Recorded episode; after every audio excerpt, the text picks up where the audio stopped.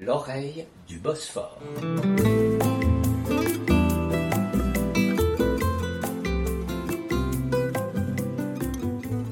C'est une joie et un honneur de vous accueillir, entouré de vos proches, de vos amis et de vos confrères à la résidence de France pour cette occasion si particulière. Nous étions à Ankara, à l'ambassade de France, où monsieur l'ambassadeur Hervé Magro remettait à Filiz Yenicheirliolu Au nom du président de la République, des insignes de chevalier de l'Ordre national du mérite.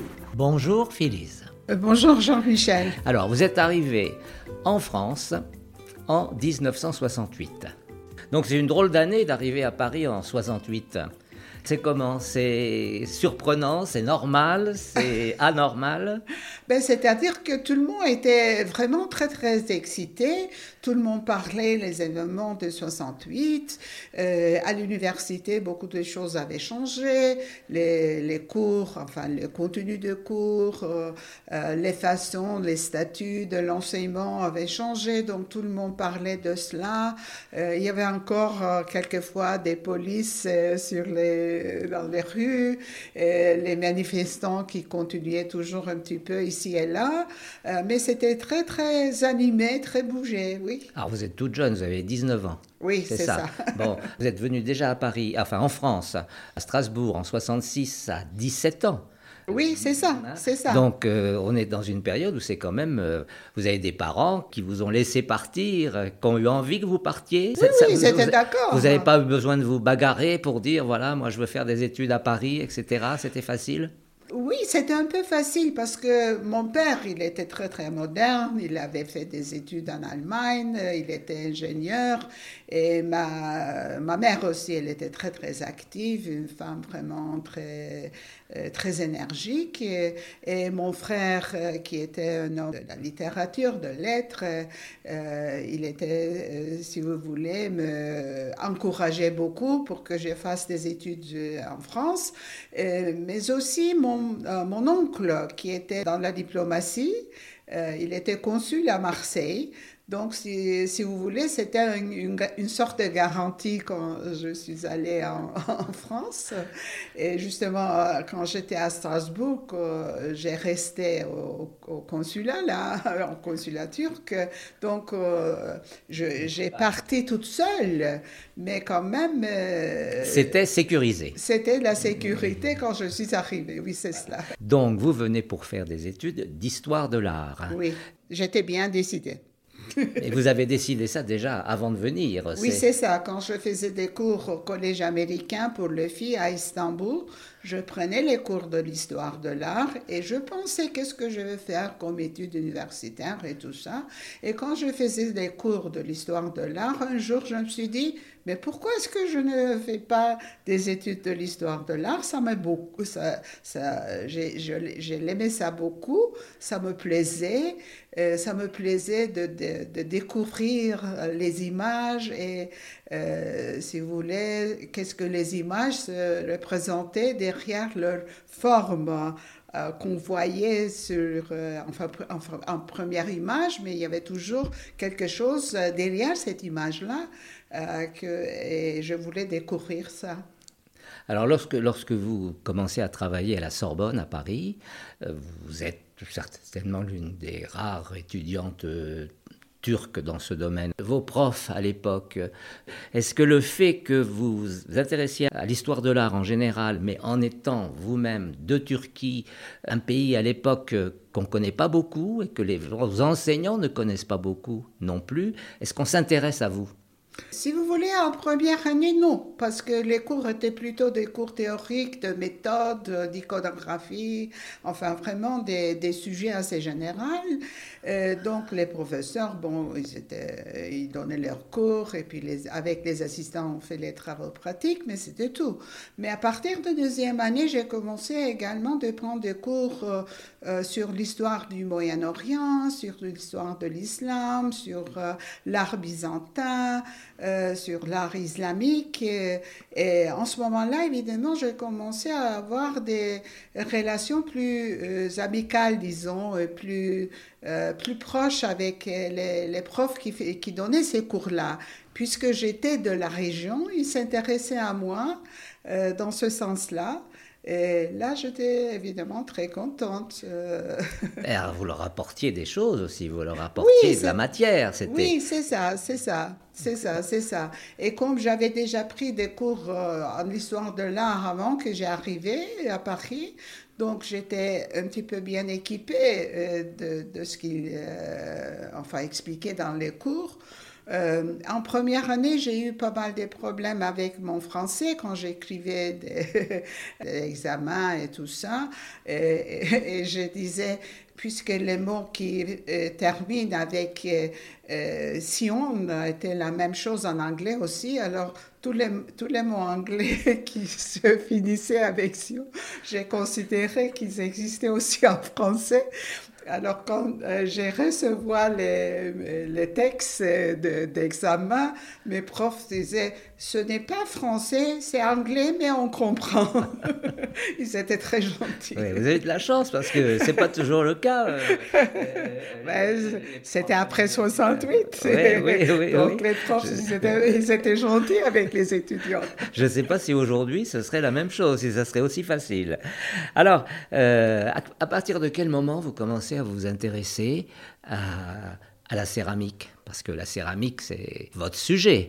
Ah ben, C'est-à-dire que euh, avec le nouveau système à la Sorbonne, après les 68, il a fallu faire euh, des cours euh, pendant les deux premières années. on s'appelait ça à l'époque les unités de valeur. donc 10 unités de valeur du domaine que vous avez choisi à étudier et dix autres, euh, des autres départements de, de la faculté. Et en, dernière année, il a fallu faire deux certificats qui comprenaient des choses un peu plus avancées que les, euh, les cours euh, qu'on faisait en unité de valeur. Alors pour les deux certificats, moi j'avais choisi l'art byzantin et l'art islamique. La, euh, la, raison que j'ai choisi ce de, euh, certificat était puisque euh, j'ai connaissé Istanbul, j'ai beaucoup aimé Istanbul et c'était les deux domaines que je vivais, que j'ai expérimenté en ville, en vivant dans cette ville-là. Et donc, à l'époque, évidemment, en 68, il y en avait, il y en avait pas beaucoup, si vous voulez, les possibilités de euh, de trouver des, des, publications étrangères en histoire de l'art en Turquie. Alors je me suis dit, il faut que je choisisse demain où, quand je rentre en Turquie, euh, je peux trouver, euh, si vous voulez, les, les publications et les, les, matières premières sur lesquelles je dois travailler. Donc c'est pour ça que j'ai choisi ces deux certificats-là.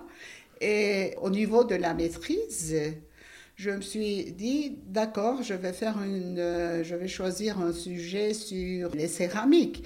Mais euh, à cette époque-là, euh, les études qui ont, qui ont, été faites sur la céramique ottoman étaient plutôt les, les descriptions des motifs et des compositions et d'une manière de, si vous voulez, situer ces compositions-là en tant que, euh, enfin, une terminologie ancienne qu'on n'utilise plus, comme arabesque et comme l'art islamique euh, en général. Donc je me suis dit, euh, bon, oui, il y a évidemment les motifs, mais ces motifs-là se trouvent sur des panneaux, et ces panneaux-là se trouvent dans les monuments, et dans les monuments, ce n'est pas par hasard qu'il met ce panneau-là, parce que spécialement au, XVIe siècle, avec l'architecte Sinan, qui était le grand architecte euh, ottoman, euh, euh, il avait une, approche extrêmement moderne de tout ce qu'il a fait. Et donc, je me suis dit, il doit avoir une raison, un programme pour cette décoration de céramique dans les monuments ottomans du XVIe siècle. Alors donc, euh, c'est comme ça que je commençais à euh, analyser, si vous voulez, les motifs, les compositions et comment euh, ils étaient placés dans les monuments. Et en effet, je trouvais que ce n'était pas par hasard et que l'architecte Sinan a organisé ces panneaux-là d'une manière, si vous voulez, de, de mettre plus en valeur l'architecture. Et donc, c'est ça qui m'a inspiré, inspiré au début.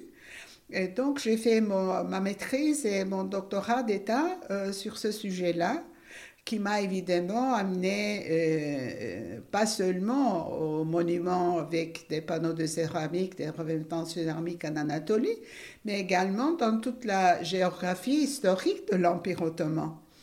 Euh, et puis, euh, si vous voulez, en Syrie, en Égypte, l'Afrique du Nord, un peu moins dans les Balkans.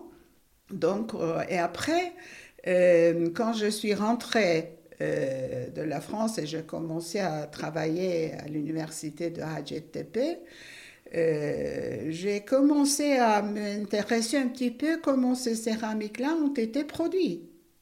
Et à l'époque, il, il, y a toujours des fouilles à Iznik, euh, qui était le grand centre de la production de céramique ottoman, mais il n'y en avait pas assez de publications qui expliquaient comment si vous voulez, c'est le, processus de, la production. Même qu'ils avaient trouvé des, si vous voulez, des, fours de céramique, beaucoup, et qu'ils ont trouvé des, résidus euh, dans ces fours-là, euh, il n'y en avait pas assez euh, d'explications. Alors donc j'ai commencé d'abord à euh, assister à une fouille d'époque byzantin invitée par une de mes collègues à Gulpudar, près d'Assos.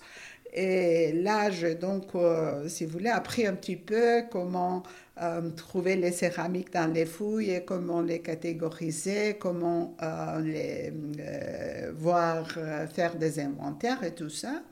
Et après, je me suis dit, bon, il faut que je trouve euh, des fours où je peux fouiller moi-même. Quand on parle des travaux de Sinan et des, et des, et des mosaïques euh, qu'il a utilisées dans ses œuvres à Istanbul où, où, passe le grand public, on peut parler de la mosquée de Suleiman Yé, qu'on traduit par la mosquée de Suleiman le, le Magnifique, la petite mosquée de Rustem Pacha, on peut dire que c'est l'une des, des plus jolies euh, d'Istanbul, peu visitées, mais pourtant magnifiques. Et puis celle euh, d'Edirne, Selemiye. Et on peut également parler, mais pas du côté Sinan, mais du côté euh, faïence, d'Iznik, donc votre spécialité, la mosquée bleue, qui est la mosquée la, la, plus visitée. Oui, c'est ça. Voilà, la plus visitée, mais pas forcément la plus belle. Pour en revenir aux fouilles, alors vous avez participé avec des collègues à des fouilles sur différents sites, mais vous avez vous-même initié des fouilles et beaucoup travaillé sur des, sites avec vos étudiants. Oui, c'est ça. Euh, euh, c'est-à-dire que euh, puisque je voulais comprendre moi-même le processus, comment les céramiques ont été produites, euh, je me suis dit, il faut que je trouve euh, un endroit où je peux faire euh, des fouilles moi-même et où il y avait également une production de céramique. Donc, à Istanbul, au palais de Tekfur, qui est un palais d'époque byzantine du XIVe siècle, qui est resté avec ses quatre murs à Istanbul, à Ejikapı, euh, il y avait, euh, dans les années, au XVIIIe siècle, il y avait une production de céramique qui s'appelait la céramique de Tekfur. Donc, euh, c'est un endroit qui n'a jamais été fouillé. On savait qu'il y avait une telle production à cause des archives ottomans, alors je me suis dit, il faut que je trouve les, fours. Donc euh, euh, j'ai commencé à faire euh, des études préliminaires avec mes étudiants et mes collègues et on a trouvé deux fours à l'intérieur même du palais parce qu'il y avait un endroit clos et une cour aussi. et c'était un endroit à l'abandon? Personne s'en occupait? Oui, non, personne ne s'occupait. C'était, euh, enfin, ça dépendait de, de, au musée de Hagia Sophia à l'époque, mais ça a été clos et il n'y en avait pas de, beaucoup de gens qui, qui visitaient cet endroit-là, bien que ça a été bien, évidemment, euh, sur, la, sur la liste de l'héritage culturel et tout, mais ce n'était pas beaucoup visité, heureusement, donc. Ce n'était pas beaucoup, enfin... Euh, abîmé. Abîmé, voilà, c'est ça. c'est ça. Il y, avait, il y avait une femme qui gardait l'endroit. Euh, et elle nous a, elle nous a aidés, donc j'ai commencé à faire des fouilles là-bas. On a trouvé le four, on a, on a euh, vraiment euh, appris beaucoup de choses sur ce site de production et la production des Techfour. Et donc, c'était dans les années 1990, par là. Euh, et, c'était vraiment une des premières fouilles d'époque, disons, médiévale et moderne où euh, on a commencé également de faire des, euh, des analyses dites archéométriques où on, on analysait les résidus qui venaient des fours avec la pâte des céramiques et de la glaçure et tout ça. Donc, ça a été vraiment une, un travail bien important. Alors, euh, non seulement vous, c'est votre première fouille, en fait, sérieuse, on va dire, où vous prenez tout en main et, et, vous partez avec des étudiants. Ça dure combien de temps, ce, travail? Euh, Ça durait à peu près trois ans. Trois ans. Euh, mais pas continuellement, évidemment, un mois chaque été. Et donc, après ça, vous allez publier euh, j'ai publié des articles, j'ai publié des rapports, euh, euh, je fais des conférences, mais je n'ai pas encore publié le livre même. D'accord, mais vous avez quand même fait, des, on va dire, des petites publications, oui, c'est ça. Voilà, qui ont réveillé un jour les autorités municipales, puisque si j'ai bien compris, ce site est redevenu un musée grâce à vos publications. Ben oui, on peut dire ça. on peut dire, oui, oui, oui. Et combien de temps après? Probablement 20 euh, ans, 25 ans. 25 ans après que vous ayez travaillé, fait des fouilles. Alors comment ça se passe? Un jour, on vous appelle et puis... Ben, C'est-à-dire que euh, d'abord, la municipalité euh, d'Istanbul a pris la décision de restaurer le palais. Donc, ils ont fait la restauration. Et après, ils ont décidé, mais qu'est-ce qu'on va faire avec ce bâtiment qu'on a restauré? Alors, ils ont décidé de faire un musée. Euh, euh, mais ils n'ont pas trouvé quoi de mettre dans ce musée-là. Alors, donc, il, faut une, euh, enfin, une réunion, ils ont appelé les, spécialistes. Donc, on a discuté et puis euh, c'était facile parce que déjà avec une fouille, on avait trouvé beaucoup des objets. Euh, donc, on m'a dit, est-ce que vous voulez enfin, coopérer avec nous pour faire un musée ici? Et c'est ce qu'on a fait avec un autre collègue à moi, Sylvain Tassoy. Euh, c'était intéressant parce que euh, c'est ce qu'on on voulait faire avec ce musée-là. C'est d'abord, je voulais faire un musée des quartiers, qui est, à mon avis, une approche nouvelle. Un musée des quartiers parce que les gens euh, on euh, m'avait beaucoup aidé quand j'ai fouillé. En fait, tous les, tous les petits-enfants, ils m'ont apporté des choses qu'ils ont trouvées euh, dans les couloirs du palais ou sur les... Enfin, vraiment très, très intéressant. Il y avait aussi des gens qui ont travaillé, il y avait des ateliers de, de verre aussi qui ont été fondés à côté du palais au 19e siècle et qui, qui continuaient jusqu'à 20e siècle. Donc, euh, euh, ils m'ont donné de, leur euh, mémoire, enfin, m'expliquer comment ils travaillaient, tout ça. Donc, c'était vraiment, j'ai fouillé, mais également, j'ai pris beaucoup des informations des gens du quartier à l'époque. Donc j'ai voulu que les gens viennent ici euh, s'asseoir, euh, visiter euh, et, comprendre tout ce qui se passait dans ce bâtiment-là, parce que c'est l'essentiel, je trouve. C'est le concept de, musée que l'ICOMOS a déclaré, il faut un musée inclusif, c'est-à-dire euh, faire part du quartier, les gens du quartier, et faire euh, également des expositions euh, d'après leur goût, d'après ce qu'ils veulent vraiment. Donc j'ai voulu faire ça premièrement. Deuxièmement, j'ai voulu faire une, une, exposition où on peut continuellement comprendre comment les céramiques ont été produites donc ça aussi, c'était très très important. Et j'ai voulu également montrer qu'il y avait euh, une histoire du bâtiment même. de l'époque byzantine jusqu'au XXe siècle.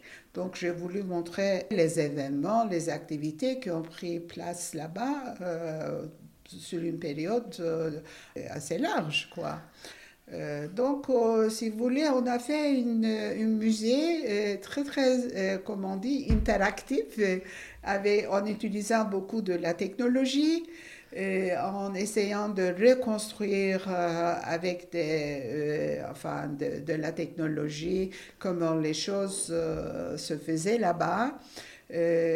donc, oh, je suis très contente de cette musée-là. Euh, il, faut, il faut y aller visiter quand vous avez le temps. Euh, il faut aller le visiter, oui, effectivement, parce que ce n'est pas un musée qui se visite beaucoup encore à Istanbul. Il n'est pas dans les programmes touristiques euh, classiques. Il faut que les gens fassent un effort pour aller visiter ce musée. Oui, c'est un peu à côté, c'est un peu à côté, mais quand même, il y a, il y a pas mal de visiteurs. Surtout les, les étudiants du quartier viennent beaucoup. Et les individus viennent beaucoup qui, qui, sont, qui s'intéressent. Et comme c'est un bâtiment byzantin aussi, ceux qui veulent connaître un monument euh, byzantin à Istanbul qui n'est pas une église, mais qui a quand même une, une domicile. Euh, Alors, il faut redire le nom de ce musée. Tekfur Sarayı Müzesi. Voilà, il est dans la ville antique. Il est proche du musée Carrier, l'ancienne église Saint-Sauveur in Cora, euh, qui actuellement, elle ne se visite plus parce qu'elle est en restauration, on va dire. On a là un musée événement, on pourrait presque dire, à, à visiter. Iznik, la céramique, la faïence, c'est votre spécialité aujourd'hui. Et puis, c'est n'est pas seulement votre spécialité, c'est vous êtes un peu la représentante, peut-être même beaucoup la représentante de, de, ce travail-là, de, de, cette histoire-là. Vous allez partout dans le monde pour en parler. Oui, j'ai également fait l'inventaire des, euh, des carreaux de céramique euh, qui, se trouvaient dans les dépôts du palais de Topkapi. Euh, euh, parce que vous savez qu'on ne jette jamais du palais de Topkapi. Donc, euh, il y avait des boîtes et des boîtes et des boîtes de céramique, enfin des carreaux de céramique. donc, la directrice de l'époque, Phyllis Chama, m'a invité si je peux faire avec mes étudiants les inventaires de ces carreaux-là qui se trouvaient dans les dépôts du palais. Alors donc euh, là aussi, j'ai travaillé pendant 3-4 euh, étés. Et, là, c'était vraiment un travail euh, assez, assez dur parce que je ne sais pas combien de pièces de, céramique on a compté. plus, de, plus de 15 000, plus de 20 000, je crois. Alors là, ça aussi, c'était très, très intéressant. Et donc, vous faites ces travaux avec vos étudiants sur des courtes périodes sur des périodes universitaires quand même. Oui, c'est ça. voilà, c'est pas sur les périodes de vacances. Non, non, non, des vacances en été. Ah, sur les périodes de ah, ben vacances. oui, bien sûr, ah, parce voilà. qu'il faut que je donne des cours. Ah, voilà. en hiver. Alors, justement, ces cours que vous donnez, vous en avez donné dans plusieurs universités. Quand vous nous parlez des fouilles d'Istanbul, vous étiez euh, à AGTP, université Oui, voilà. à AGTP. Et lorsque vous êtes au, au, palais euh, de Topkapi, vous êtes à quelle université? À AGTP, toujours je travaillais 27 ans, 28 ans à l'université d'AGTP. Voilà. Et en temps, j'ai travaillé aussi à l'étranger. C'est-à-dire, euh, je travaillais trois ans euh, à l'université de Cambridge, euh, en Angleterre. j'ai fait des recherches de à peu près huit mois aux États-Unis à la fondation Agahan, le programme Agahan, le programme islamique de Agahan. Euh, à Boston, à l'université de Harvard. Euh, j'ai passé un mois de recherche euh, de nouveau, disons, en France, à l'Institut national de l'histoire de l'art à Paris. Bon, enfin, ici et là, disons. Donc 28 ans à GTP, qui est la grande université d'Ankara. Ensuite, vous êtes passé également à Bashkent Université. Oui, euh, parce que euh, on m'a proposé de, former de, euh, de, de nouveau, enfin, une faculté de, de beaux-arts. Alors ça m'a intéressé beaucoup parce que même que je ne suis pas spécialiste de l'art contemporain, l'art contemporain est, disons, mon euh, hobby. enfin, j'aime bien l'art contemporain. Donc, euh, j'ai dit pourquoi pas. alors donc, j'ai fondé la faculté de beaux-arts à l'université de Bashkent, euh, où j'ai été le doyen pendant huit ans. Et vous êtes passé ensuite à l'université Koch. Oui. Comment on pourrait la décrire, l'université Koch? Ah, ben, C'est une université qui se trouve à Istanbul. C'est une université de fondation Koch. Euh, qui dépend de la grande famille Koch, un grand industrialiste euh, qui a de, de, la Turquie. Ils ont un centre de recherche à Ankara qui a été fondé par Vehbi Koç lui-même pour faire des recherches sur Ankara. Donc il faut dire que Vehbi Koç, c'est l'une des deux grandes familles turques du monde commercial et industriel, mais aussi culturel, puisqu'ils ont beaucoup d'activités culturelles dans différentes villes. Musées, universités, écoles. Et là, vous êtes aujourd'hui directrice du centre de recherche VECAM, c'est ça, de cette université. Et VECAM, ça veut dire euh, quoi en français? En français, ça veut dire euh, le centre de recherche Vehpikoch euh, pour faire des études sur Ankara.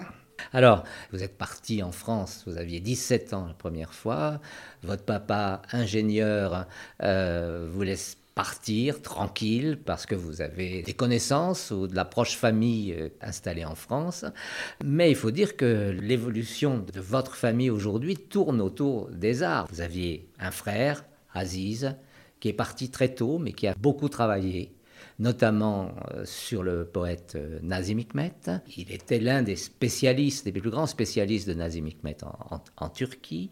Vous avez une fille qui est comédienne, qui vit à Cambridge, qui enseigne le théâtre, fait des mises en scène à la fois en Angleterre, à la fois en Turquie, et puis vous avez rencontré l'amour en France avec un mari philosophe euh, qui s'appelle Shahin, avec qui vous vivez depuis 68.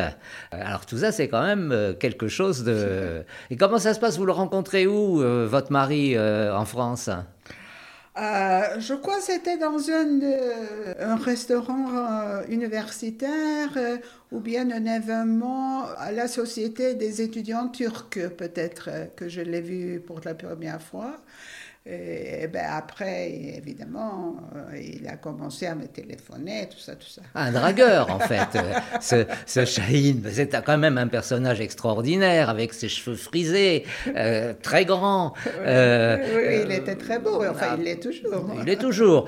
cinéphile, amateur d'art, de peinture, d'art contemporain. Il est aussi l'ami des peintres turcs de France, des peintres turcs en Turquie, et, et ça c'est quand même une aventure colossale.